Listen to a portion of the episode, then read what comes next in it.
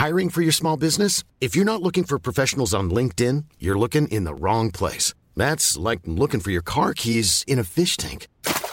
LinkedIn helps you hire professionals you can't find anywhere else, even those who aren't actively searching for a new job but might be open to the perfect role. In a given month, over 70% of LinkedIn users don't even visit other leading job sites. So start looking in the right place. With LinkedIn, you can hire professionals like a professional. Post your free job on linkedin.com slash people today.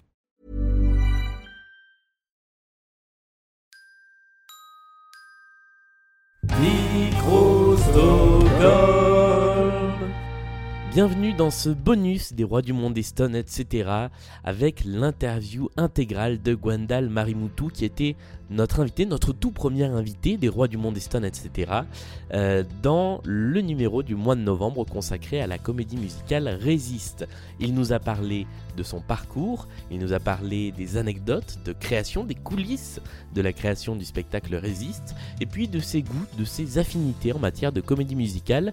C'est la dernière séquence de cette interview qui est totalement inédite, elle n'était pas du tout euh, dans l'épisode complet du mois de novembre que vous pouvez toujours évidemment réécouter euh, sur votre appli de podcast ou sur Acast que nous avons rejoint récemment.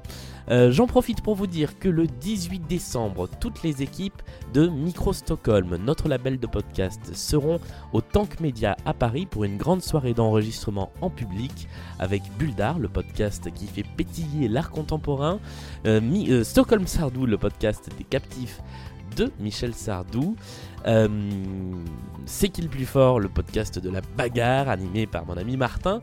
Et évidemment, les rois du monde et Stone, toute l'équipe sera là pour décrypter une comédie musicale surprise. On vous en dit pas plus, on va disséminer des indices dans les jours qui viennent et faire le bilan de cette année 2019 d'émission. On reviendra sur les meilleurs et les pires moments de comédie musicale dont nous avons parlé. Je vous laisse avec l'interview de Gwendal Marimutu, tout de suite introduite par un de mes fameux jingles. Qui vas-tu interviewer? C'est notre invité, plein de questions à poser. Je craque. Mais peut-on m'expliquer ce qu'est un invité? Qui est bien, c'est qu'en plus, ils sont courts, ces jingles. Ils sont brefs. Il n'y a pas de Court et réponse à la efficace. question Hmm Il n'y a pas de réponse à la question. Euh, Peux-tu n- nous expliquer ce qu'est un invité, Ambre? Aujourd'hui, c'est Gwendal. Ah Allez. bah voilà. Voilà. Alors Gwendal, euh, donc tu incarnes le rôle de Tennessee. Euh, on en a parlé dans, dans le résumé dans, dans ce spectacle, Résiste. Euh, comment, pour commencer, comment est-ce que tu t'es retrouvé dans, ce spectacle, dans la troupe du, spectacle? Euh, c'est un peu un hasard, vraiment. C'est une grande chance euh, que j'ai eue. C'est-à-dire que hum, je connaissais Bruno Berberes, en fait, qui est l'un des plus gros directeurs de casting euh, de Paris, parce que j'avais participé à une émission qui s'appelle The Voice. C'était la troisième saison. Et suite à ça, euh, il m'a en fait tout simplement proposé de, passer ces, auditions, euh, mais c'était privé, c'est-à-dire que je, m'aventurais dans un truc vraiment, euh, je ne savais pas du tout où j'allais, et la seule chose qui m'avait, on va dire, euh, alléché, qui m'avait mis en confiance, bon, c'était évidemment déjà que c'était Bruno, parce que vraiment, je lui fais une confiance euh, aveugle euh, quand il me propose des trucs, parce qu'il me respecte toujours euh, vachement, et c'était parce qu'aussi, il y avait Ladislas Chola en mise en scène. Et moi, je, genre, j'admire vraiment son travail, et, hum, pour la petite histoire, j'ai joué un spectacle pendant 4 ans qui s'appelait qui s'appelait Ado, qui se joue toujours d'ailleurs. C'est genre ça fait 15 ans que ça se joue, c'est un truc de fou. Au grand point virgule. Et en fait, moi, je suis arrivé, j'étais la deuxième distribution de ce truc-là. Euh, je remplaçais en fait les ados de l'époque, dont un ado qui s'appelle Thomas Oliveres, qui fait une carrière incroyable au cinéma. Et à l'époque, je le remplaçais parce qu'il partait faire bon tourner Intouchable et tout, et aussi faire Harold dans Harold des modes, mise en scène par Ladislas Chola. Du coup, je suis allé voir ce spectacle. Et, euh, j'ai tout de suite adoré. Après, j'ai tourné dans le film Les Profs aussi. Et euh, Pef a, fait la station Chambaudet avec Ladislas. Donc, on s'est croisés plusieurs fois. Et j'avais ce souhait en moi de travailler avec lui. Mais je pensais pas que ça allait se faire aussi vite. Parce que vraiment, c'est genre, euh, tiens, j'aimerais bien bosser avec ce mec. Et genre, l'année d'après, littéralement, on, on me propose, euh, on me propose de, de- de le rencontrer. Et, euh, et voilà, donc je, je me suis présenté à ce casting. Mais je savais absolument pas pourquoi c'était. Je savais pas que France Gall allait être là. Et, euh, et il fallait chanter la groupie du pianiste, et évidemment. on, on te dit quoi alors précisément quand, quand on te propose de, de venir passer le casting? On te dit c'est pour un spectacle musical, point barre? En fait, c'est chelou parce que c'était hyper privé. Euh, ce qui se fait pratiquement jamais d'ailleurs euh, sur d'autres. Enfin, euh, ouais, pratiquement jamais. C'est fou, c'était hyper privé et du coup, ouais, non, c'est Bruno qui a fait son casting de son côté, qui proposait à France, à, à LAD et, et je crois que. Bah, on y est tous allés un peu à la confiance, quoi, parce que c'était, c'était vraiment. je crois qu'il m'avait dit. Gwen, j'ai un truc pour toi, euh, c'est charmé, viens, euh, euh, apprends ça, euh, reste bien fidèle à la mélodie. Et, euh, et un- il fa- fallait passer un petit, euh, un petit monologue aussi. Et puis, euh, il m'avait quand même dit la dit là, quoi. Mais c'est tout. Et, euh, et que c'était un spectacle musical. Mais euh, il m'avait pas cité France Gall, il m'avait pas dit que c'était au Palais des Sports, il m'avait pas dit ça, quoi. Donc quand tu dit, c'était un, peu- la bonne surprise, quoi. C'est- C'était oui. une très bonne surprise, c'était un gros coup de pression, euh, parce que je l'ai appris ouais, dans la presse. Ah, t'as appris dans la presse que tu Ah non, mais auditionnais vraiment, mais non, mais en fait, déjà, j'ai appris. euh, déjà, France, je l'ai vu euh, au casting, donc ça, je me suis absolument décomposé parce que, euh, parce que chaud, tu vois. Vraiment, je Aucune m'apprêtais à. pression du tout. Bah, aucune, quoi. Et puis, et puis, non, grosse pression. Et donc, ça, voilà. Et donc, une fois que j'ai vu que c'était France, etc., j'ai googlisé comme un peu tout le monde. Et là, j'ai capté ce pourquoi dessiné, parce qu'elle avait quand même fait quelques interviews avant. Mais voilà, c'était un truc vachement privé. Et du coup, quand tu es arrivé sur le projet, est-ce que le, le spectacle que nous, on connaît, c'était déjà abouti comme ça Euh, Il y avait déjà le livret, les chansons, etc. Ou est-ce que tu as une marge de manœuvre, toi aussi, pour créer ton personnage? Ah, on a eu totalement. En fait, on a eu à la fois une marge de manœuvre et en même temps, c'était euh, c'était très écrit. C'est-à-dire que France, c'est un projet qu'elle euh, qu'elle avait et qu'elle couvait depuis 10 ans à peu près. Donc, euh, c'était hyper touchant d'ailleurs euh, euh, de la voir. euh, euh, je me souviens qu'elle avait une pochette euh, transparente et, euh, et, et- et elle avait découpé, mais pendant, ouais, pendant 10 ans, elle a découpé quand elle voyait des magazines. Tu vois, de mode, elle, elle- découpait comme ça et elle me montrait, bah voilà ce que j'ai pensé pour Tennessee. Pour moi, c'est un mec un peu comme ça, comme ça, Ah, comme ça. Elle avait donc C'est bien hyper fait un touchant. Pinterest en fait. Ouais, non, mais vraiment, oui, oui, oui. Ouais, c'est ça. Non, mais c'est exactement ça. Donc, elle savait. Il y avait un côté où elle savait exactement ce qu'elle voulait. Ouais. Donc, elle avait euh, écrit le livret avec, euh, avec Brooke euh, DeWitt. Et, hum, et, donc, euh, c'était une V1 du livret, évidemment, comme tous les spectacles, sûr, ça change. Et euh, la chance qu'on avait, c'est qu'on avait un an pour euh, monter cette pièce. Chose qui s'est jamais reproduite pour moi après. Donc, donc un an de répétition, un an de, de. À la fin, c'était pratiquement du sur-mesure. Donc il y a quand même des choses qui ont évolué euh, sur scène Ah et oui, avec le jeu des acteurs en mode écriture plateau, etc. Complètement. Oh, je sais pas si je peux vous dire des trucs, tu vois, parce que je sais jamais trop ce que Mais je peux dire pas ou pas dire. Mais non, mais par exemple, c'est vrai que sur les premiers livrets, enfin, la trame a toujours été la même, les chansons n'ont pas changé, euh, on n'en a pas rajouté, on n'en a pas enlevé, mais euh, mais les actions se passaient pas forcément euh, euh, de cette manière-là. Et puis la force de France, c'est qu'elle a su s'entourer, en fait, je trouve, de gens qui étaient littéralement euh, dans l'air du temps. Euh, elle a su déléguer, tu vois, Marion Motin là-dedans, c'était oui. extraordinaire. Ouais. Euh, Ladislas, euh, voilà, ce- sa légitimité en tant que en scène euh, est plus à faire. Et pareil, pour le livret, elle s'est entourée aussi de Laetitia Colombani qui a adapté aussi euh, toutes ses idées et donc qui avait un peu retravaillé l'histoire euh, pour mettre ouais, davantage de suspense, davantage de, de rebondissements. Ambre Ouais, juste, il me semble qu'il y a quand même des choses qui ont vraiment bougé parce que j'avais entendu dire que le rôle de Matisse, au début, était censé être chou, euh, enfin, genre pas du tout bad boy, ce qu'il est au final dans l'histoire. Genre, c'est pour ça qu'il l'avait rasé pour le clip de Résiste et tout. Il me semble Ah que bah, j'avais en entendu fait, ça. oui, d'ailleurs, c'est vrai que si vous regardez le premier clip de Résiste et ce que c'était sur scène après, tu vois qu'on a un peu bougé, quoi. Genre que Bah nos oui. persos, ils sont un peu plus dessinés.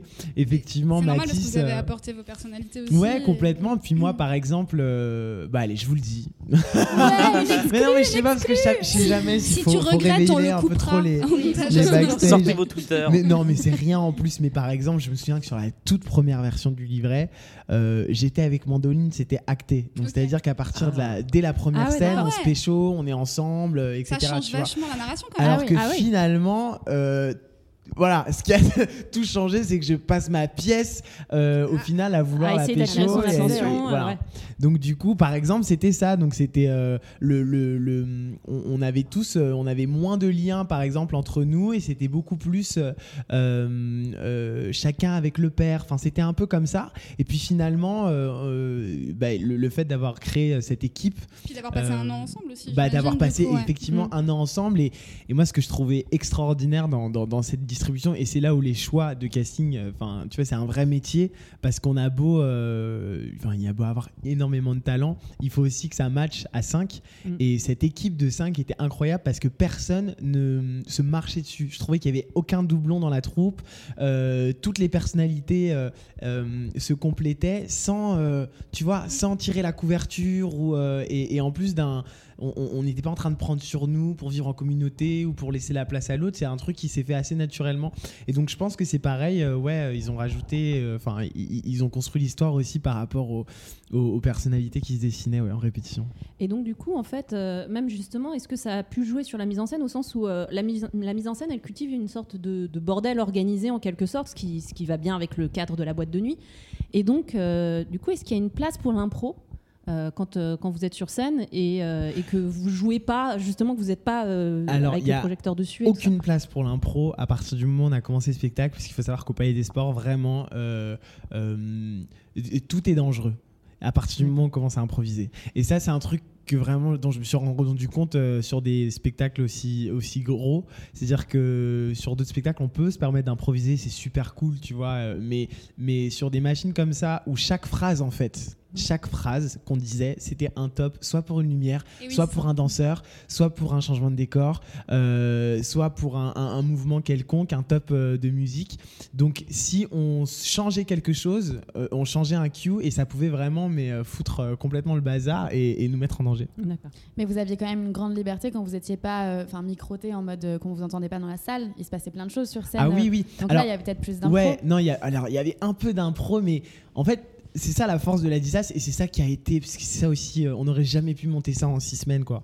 C'est, euh, ça a pris tellement de temps. Je me souviens les répétitions, mais d'ailleurs, on avait un confort extraordinaire. Le producteur Thierry Suc nous avait offert la possibilité de répéter dans les décors. Je sais pas si vous imaginez, donc vous imaginez le décor de Résiste pendant dès un début mois, de- pendant Ah. deux mois. Ah ouais. Ah oui, C'est énorme. Donc euh, on n'avait pas les musiciens au début, on n'avait pas forcément tous les décors, mais on avait déjà euh, pendant un mois on avait euh, les, les traçages et, et les différents niveaux, et l'autre mois on avait absolument tout, mais c'est-à-dire jusqu'aux lumières, jusqu'à l'équipement. euh, donc pendant un mois c'est comme si on était au Palais des Sports. euh, fait un Euh, mois de général, quoi. Ouais, exactement. Et ce qui a permis, effectivement, quand on a commencé d'être vraiment prêt. C'est-à-dire que euh, ça aussi, la part du temps, il y en a qui, qui finissent, euh, qui, qui ont du mal. Nous, franchement, on avait fait 15 filages, on était euh, sans pression, on était prêt, on avait Vous avez envie. moins de- stress. Il y avait moins de stress, mais par contre, ça a été hyper long parce que, parce que justement, il y c'était un peu l'histoire dans l'histoire. C'est-à-dire que tu as l'histoire qui est d'ailleurs que tu vois un peu vraiment à la captation quand tu regardes le DVD, on suit vraiment cette histoire. Mais quand on assistait vraiment au Palais des Sports, il y avait vraiment toute une autre histoire. Chaque danseur avait une histoire, vraiment, chaque musicien avait une histoire. Et, et, et ça, ça a pris énormément de temps euh, à, à se monter parce que pareil, vraiment, on a l'impression que c'est de l'impro, mais chaque déplacement euh, était pratiquement hein, les mêmes tous les soirs. Et on avait le droit, en fait, à un électron libre dans la troupe par soir. Ah, c'est c'était euh, Ouais. la consigne, d'accord. C'est-à-dire qu'il y avait un mec, on disait, bon, tu fais ce que tu veux ce soir. Ah, c'est Ah ouais. marrant. Ah, c'est drôle. Bon, ça ne concernait pas, nous, les rôles. mais pour les danseurs, Mais euh, c'est le mec, ok, je joue Matisse. Mais, euh, mais j'aurais tellement aimé. Mais, mais effectivement, chaque, euh, chaque soir, il y avait un danseur qui était électron libre qui pouvait un peu. Ouais, histoire de, de, de pimenter un peu pour pas qu'il y ait de routine. Comment du on coup- fait pour ah pardon. Non, j'allais dire, du coup, on re-regardera la captation pour euh, essayer de trouver qui était cet électron libre le soir de euh, la Ah c'est capta. ça. Tu peux, tu peux. Alors, le soir de la capta, que je m'en souvienne. euh, non, mais le soir de la capta, je crois qu'on a essayé d'être propre. Ouais, Tu vois, genre, Il y en je avait pense pas qu'on ce était un peu, un peu stressés. Euh, co- comment on fait pour pas se laisser emporter?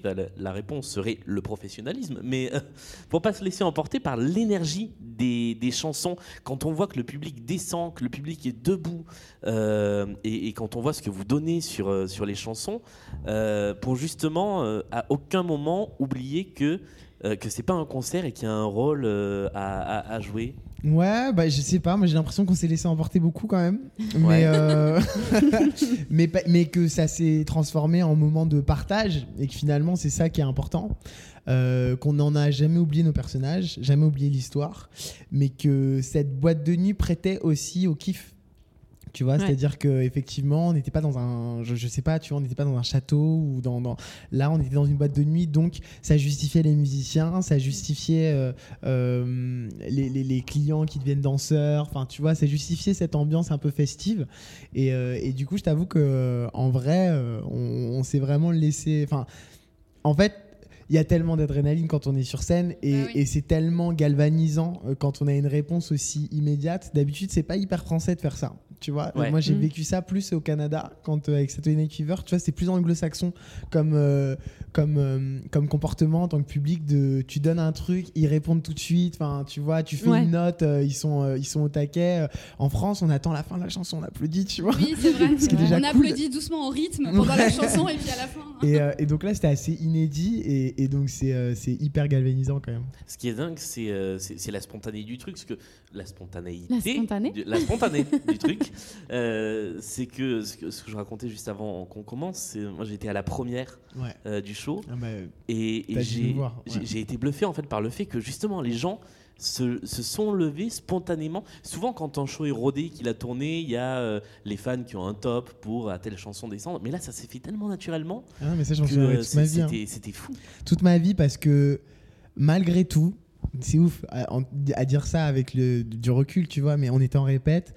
On, on savait pas à la fin des chansons s'il fallait laisser un temps, si ça allait applaudir, si ça, tu vois, on savait vraiment pas. On était tellement, euh, ça faisait tellement de fois qu'on le faisait et qu'il n'y avait pas de public, on se disait bon, euh, ouais, mais peut-être que là je peux laisser un temps parce que ça, potentiellement, ça va peut-être applaudir quand même.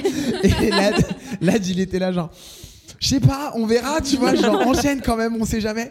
Et, euh, et, et, et, et en plus, pour le coup, France, elle voulait absolument pas, euh, tu sais, elle est pas dans, ce, dans le truc un peu putassier de. hum, D'attendre les, les de, ouais, l'innovation. de réclamer, Ouais. tu vois. Donc, euh, et, et on s'est fait complètement avoir. Et c'est ça qui est magnifique, c'est quand tu vois que tu as le public qui s'approprie complètement le spectacle. Et à la première, déjà, on espérait juste que ça applaudisse à la fin des chansons, tu vois. Et, et, et juste Ah oui, le vous avez- fait ça a que- dépassé non, vos espérances. Ça Ouais. ouais. Là, quand les gens se sont levés et tout, euh, en plein premier acte, enfin, c'était, euh, c'était, c'était fort. Ça envoyait un signal fort aussi. Mm. Et, euh, et c'était, ouais, non, j'ai des frissons. Et du coup, puisqu'on parle de frissons et de s'éclater sur scène, etc., il y a un moment euh, du show que tu considères comme le plus fun, où tu t'es le plus amusé, euh, une scène euh, que tu gardes en mémoire Bah, il y a plusieurs trucs. Hein. Tu sais, en fait, moi, j'avais un show, j'aimais bien parce qu'en plus, mon perso, il était vraiment. euh, D'ailleurs, je l'ai compris un peu après avec le recul. Le pourquoi- Parce que tu sais, tout le monde va te dire, bah, c'était la groupie du pianiste, genre c'était Ouais. le feu et tout. euh, c'était assez fou. Et et c'est ça clôturait le premier acte et c'est là où tout le monde est au climax, tu Mm. vois. Genre, moi, je suis au Mm. climax, le Victor est au climax, les danseurs, les lumières, les musiciens, tu vois. Genre, tout le monde est vraiment littéralement, euh, au max. Mais je m'étais dit, ouais, c'est la force de la chanson. Et effectivement, c'est la force de la chanson. Mais il y a aussi ce truc que j'ai compris, c'est un comédien qui me l'a expliqué, mais j'ai genre six mois, tu vois. On- on- on- Merde tu vois, il s'appelle Benoît Solès, il a eu quatre Molières là euh, sur. euh, voilà. Une machine de tuer. Et euh, exactement, super spectacle. Euh, et, et- et il me disait, en fait, non, je crois que ce qui a touché les gens aussi, c'est le personnage, c'est la rencontre entre Mm. la chanson et le personnage. Tennessee qui fait effectivement partie de la boîte et qui fait partie des meubles, un peu, Ouais. tu vois, qui est un peu l'homme à tout faire et il est un peu partout, tu vois. Ouais, mais... c'est un peu l'âme de la boîte. Ouais, euh, ouais. Et, et, et du coup, au départ, euh, il a pas ce, forcément ce, le, enfin, ce charisme ou c'est- ce, ce- cet, eng- cet engouement. Et, et là, le fait juste qu'il rencontre cette chanson et qu'il se révèle, Mm. et c'est ça a participé aussi à, à, à ce moment fort. Donc ça, c'était cool, parce que moi, j'avais vraiment un show en crescendo euh, Mm. qui finissait après vraiment sur Resist, où euh, je devais chanter, voilà, enfin, tu vois, la tona originale de France Gall. Enfin, tu vois, c'était assez, euh, assez chaud tous les soirs Gros challenge, à hein, faire, euh, mine de rien. Puis tu l'as et- monté en plus avec ton. euh, Ouais. Tu sais, t'as changé la. J'ai plus mes mots. On faisait... La mélodie quand oui, tu fais. euh, euh, quel- Ça, c'est pas prévu. Hein. Alors, c'était pas prévu, ouais. je faisais pas au début ça. non, je faisais pas au début. Ah, on a pris quelques libertés. Genre, Mais non, mais t'as eu raison. Mais du coup, c'était loin d'être euh, genre haut pour toi, euh, la tona de France Gall. Non, mais c'était quand même. Euh, c'était quand même un. Ouais, c'est ouais, faire ouais, quotidiennement, c'était quand C'était- même un, ouais, c'était un exercice petit challenge. Et, euh, mais et, ça, pareil, tu vois, à la fin, à la fin du show, j'aimais énormément ce morceau. euh, parce que pareil, les gens à la fin devenaient fous alors que le spectacle n'était pas fini. Et, c'était un joli moment euh, que je partageais, notamment avec Elodie et Léa. D'ailleurs, qui a. un moment qui, qui, qui était un- qui a pris un peu tout son sens après les attentats aussi du 13 novembre, tu vois. Mm. Ouais. Euh, Il y avait cette appréhension, enfin bon, bref, je vais pas vous refaire l'histoire, mais en tout cas, le, le- euh, voilà, on n'a jamais rechanté cette chanson de la même manière et il y avait cette, euh, cette tension qu'on a eu, qu'on a essayé de garder euh, toute la tournée. Et c'était donc ouais, ça fait partie des moments un peu cool. Et à l'inverse, est-ce qu'il y a un moment pour toi qui était plus compliqué ou que tu redoutais un peu, enfin un moment que tu aimais moins ou qui te... Euh, très bonne question, on me l'a jamais posée. On a essayé de trouver des questions qu'on Alors t'aurait jamais posées. non mais que je réfléchisse parce qu'il faut que je me remette dedans. Résiste, qu'est-ce que Alors bah en vrai, je redoutais toujours la groupie. Ok. Mine de rien, parce que c'était une vraie perf pour moi. Genre, euh, et c'est ça que j'adore. Dans, j'essaye d'avoir toujours un des moments comme ça dans un spectacle, genre où c'est jamais gagné d'avance, tu vois, où tu peux pas te mettre vraiment en pilote automatique parce que genre tu sais pas si tu vas arriver jusqu'à la fin. Et la groupie c'était une chanson de 5 minutes 30 Ouais. Ouais, et euh, voilà, je le dis pour ceux qui n'avaient pas chronométré. Et, euh, et 5 minutes 30, et il y avait l'entracte après. Et je vous dis la vérité, heureusement qu'il y avait l'entracte parce que j'ai- je mettais vraiment 20 minutes à redescendre. Je, parfois, je sortais euh, en mode euh, limite asthmatique. euh, tu vois, c'était très. Non, mais c'était. ouais, c'était. Parce que c'était à fond. Et, et, et- et ça, pour le coup, c'était toujours ce petit challenge en mode est-ce que je vais arriver au bout Tu vois, parce que vraiment, c'était ça. Donc, je redoutais un peu, un peu ce moment-là. Petite question technique, quand on est sur un spectacle qui est 100% live comme celui-là, et quand on est sur scène, qu'est-ce qu'on a dans l'oreillette? Est-ce qu'on a des tops du chef d'orchestre? Ah ouais Ou est-ce que tout est euh, millimétré, connu par cœur euh, Non, non, on a des tops. Bah, en fait, moi, les ears, j'a- j'adore ça déjà. Euh, et et c'est, c'est- ça, ça a deux fonctions. Euh, la première, bon, bah, dans des salles comme ça, euh, ce serait trop difficile euh, de, de mettre des, enfin, de, des s'entendre vraiment bien et d'avoir des retours. Là, donc, il y a un vrai confort. Bon, pour ceux qui savent pas, c'est les oreillettes qu'on a et que, que vous voyez souvent en télé. Et donc, en fait, c'est pas sorcier, on entend juste la musique et notre voix, hein, donc tranquille. Euh, parce qu'il y en a qui se disent qu'est-ce qui se passe? Pourquoi ils se bouchent les oreilles et tout non, non. non, tranquille, on entend la même chose que vous, presque.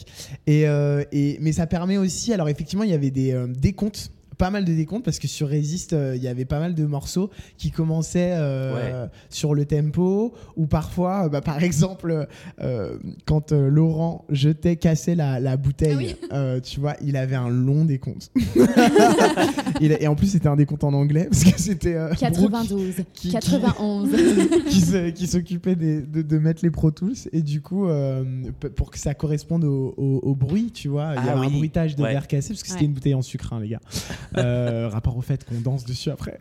Et on peut Euh, la manger ou pas du coup? quoi? On peut la manger du on, coup on aurait pu la manger on aurait pu la manger je pense hein, en grosse période d'hypoglycémie. Euh, Après la groupie du ouais. Et sinon, ça permet aussi, c'est pour la sécurité, c'est important aussi, euh, ça permet de nous, nous donner euh, beaucoup d'informations euh, dans, dans les ears quand il y a des problèmes techniques, quand euh, quand il y a un blessé ou euh, quand il faut faire euh, quelque chose. En plein spectacle, on, on peut, euh, du coup, on peut nous parler et, et continuer euh, à jouer. Et du coup, rien à voir, mais du coup, tout à l'heure, on parlait de la construction du personnage, etc. Du coup, qu'est-ce que tu dirais qu'il y a en toi de Tennessee? Bah, en fait, c'est toujours un peu fou parce que euh, je mets énormément de moi dans tous les persos que, que je joue. Et finalement, ce qui fait qu'après, j'ai plus l'impression de jouer. Euh, même si j'ai des directions, il faut que j'essaie d'être juste et tout au maximum. euh, mais mais, mais je, mets beaucoup, beaucoup, beaucoup de moi. Alors, je pense que ce qui vraiment. Ce qui était difficile euh, à choper du personnage, c'était plus euh, sa naïveté. euh, le fait. et puis surtout, justement, de de pas trop exister dans le sens où vraiment il faut qu'il y ait un crescendo et qu'au début bah on, essaye de pas trop trop le remarquer tu vois. Euh, donc gommer un peu euh, le côté peut-être un peu solaire que j'ai euh, de manière assez naturelle tu vois un peu rigolo. Et hum, donc c'était plus ça qui était qui, qui- éloigné par contre en vrai la, la- sincérité la sensibilité et tout du perso c'était c'était c'était complètement moi. Et donc, peut-être pour finir, ton actu? Bah écoute, en ce moment, il y, a la- il y a la captation de Palace, le, le- le- le spectacle que j'ai fait là, à la rentrée qui va être diffusé bientôt là sur France Télévisions. Donc c'est très très cool. Il me reste encore quelques posts synchro à faire pour euh, la série euh, Sam sur TF1. euh, qui va euh, qui va passer là je peux pas vous dire de date mais prochainement Euh, voilà, c'est la quatrième saison et je débarque, donc c'est moi, c'est ma première et euh, j'ai vraiment kiffé l'expérience et l'équipe était vraiment top. Euh, je suis animateur dans le Gu-Live tous les samedis et mercredis sur Gulli et euh, sur, euh, sur YouTube en direct aussi.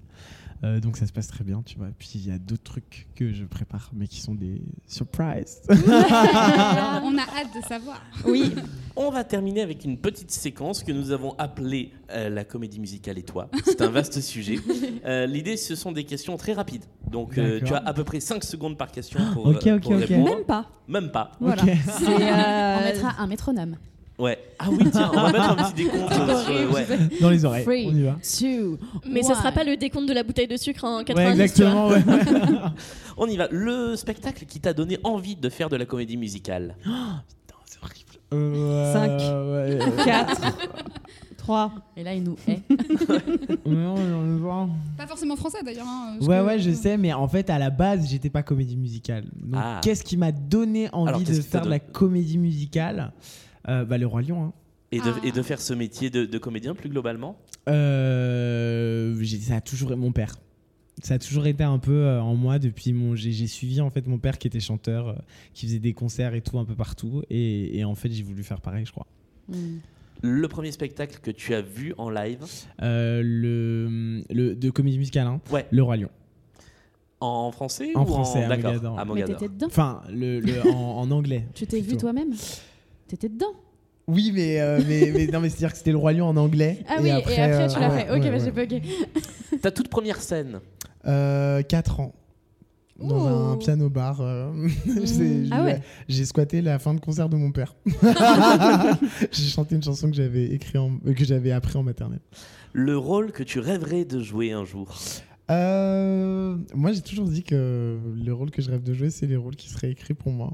J'avoue. Donc, j'ai pas de, de genre, c'est le rôle de ma vie et tout. Je pars du principe que si j'ai un, un- le rôle de ma vie, c'est que, c'est que genre, c'est une créa. Moi, j'aime beaucoup les créas. Mais après, j'aimerais beaucoup jouer, euh, beaucoup jouer euh, Lola dans Kinky Boots.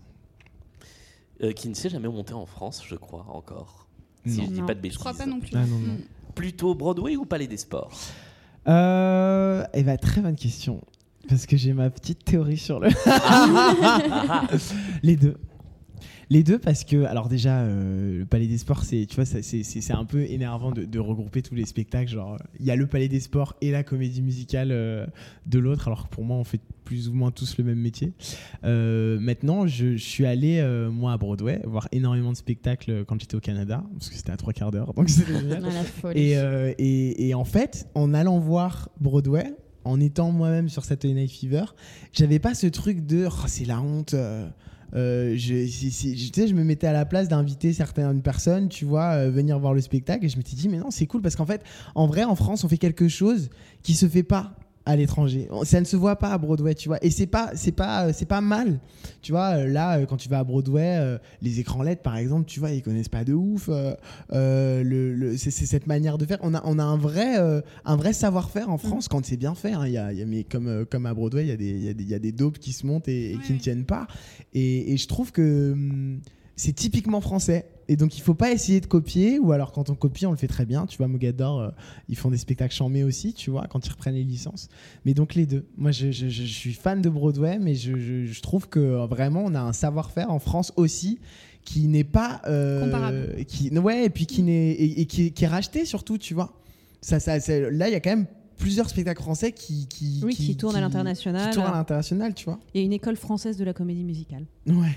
Il y a un reportage, de, un reportage vidéo de l'AFP qui tourne sur Twitter là-dessus, sur le, le- Les spectacles comédies musicaux à la musicales française. françaises qui se- qui s'exportent. Ah ouais. ouais, tu vois. Dont Saturday Night Fever, d'ailleurs. Roméo et Juliette ou Notre-Dame de Paris? Euh, Notre-Dame de Paris. Ouais Non, pas yet du tout.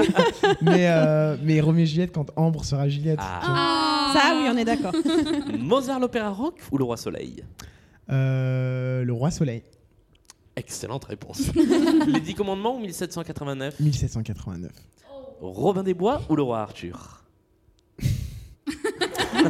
Alors, choix compliqué. Oui, ça se galère un peu vers la fin, hein, t'inquiète. Euh, Choix compliqué. euh, choix très compliqué. Honnêtement, choix super compliqué. Euh, Moi, je le trouve simple, ce choix. euh, c'est chaud. Je, je, je, Joker. Joker. Bah. euh, Non, mais je dirais quand même Robin des Bois, je crois. Dracula ou les trois mousquetaires Euh, Dracula. Jusque-là, les- Gwenda était plutôt content de l'interview. Et là, soudain. Bah. euh, euh, J'essaie de trouver les amis que j'ai. Non, pense pas à ça, pense que- au Non, un- honnêtement. euh, euh, ah, bah, Dracula, c'était Thierry qui l'a qui l'a produit. Cindy, Cendrillon 2002 ou Cléopâtre Cléopâtre. Cléopâtre avec Sophia et Saïdi que j'aime beaucoup, beaucoup, beaucoup, beaucoup, beaucoup, que Ah je respecte énormément. Même Mehdi d'ailleurs, Mehdi Carcouche. Aimer ou les rois du monde? Là, on rentre dans le détail du détail. Là, on rentre dans le détail, Ouais. mais c'est-à-dire que pff, moi, les rois du monde, c'est trop. euh, c'est trop. Trop, euh, trop ringard. Pour moi. c'est-à-dire que je préfère un, un petit aimé cool, mais les rois du monde. Non, mais en fait, les rois du monde, c'est juste que ça, On ça me rappelle trop Ça ce va, ça truc. Non, mais tu sais, ce truc. Pour moi, le les rois du monde, On c'est est même pas Roméo et. Juliette. Pour moi, les rois du monde, c'est Starac, c'est euh, c'est tout ça, tu vois. Tout ce truc. Fais gaffe, t'es un euh, peu en train de perdre une amie là. Mais, euh, mais j'aime beaucoup, mais tu vois, pour- j'ai trop entendu les rois du monde. C'est Clairement. vrai qu'on l'a beaucoup Ah, entendu. oui. Les rois du monde. C'est cette voix-là, tu vois. C'est Grégory. Baquet. Non, là, c'était Philippe que tu faisais Ah, ah oui, oui. du monde. Euh, je sais plus aujourd'hui. Si, Tatoue-moi ou l'Assa Symphonie? La Saint-Symphonie. Être Quand à même. la hauteur ou je fais de toi mon essentiel? Oh Bah, Emmanuel Moir, tout simplement. Mais c'est les deux. I know. c'est pour ça que je dis ça. Euh, Donc les C'est triché. Les deux. Non, mais on peut dire les deux. Et attention, la groupie du pianiste ou résiste? Waouh. C'est la dernière. hein. Ouais, mais c'est C'est fait exprès, c'est fait exprès. c'est dur. Résiste. Pour tout ce que ça signifie. Eh bien, nous sommes arrivés au bout de ce questionnaire. Ouais, j'ai mis 10 fois plus que 5 secondes, mais bon. je devais justifier mes choix. Oui, mais voilà, ça, euh, tout est justifié. Tout... Et puis, c'était que des bonnes réponses, de Ouais, toute façon. Mais il n'y avait pas de mauvaise réponse. de Non. façon. Enfin, sauf pour Ambre pour une. Ouais. Non, après, il a donné une réponse que j'ai plutôt kiffé quand même. T'as aimé? Non, quand t'as dit ce sera bien quand on fera Ah Juliette. bah oui, bah oui, bah oui. Eh ben, merci beaucoup, Oui. Bah, Merci merci. beaucoup d'avoir été avec nous. Ça fait plaisir. euh, pour euh, parler voilà, de, de ton expérience de résiste vue des coulisses.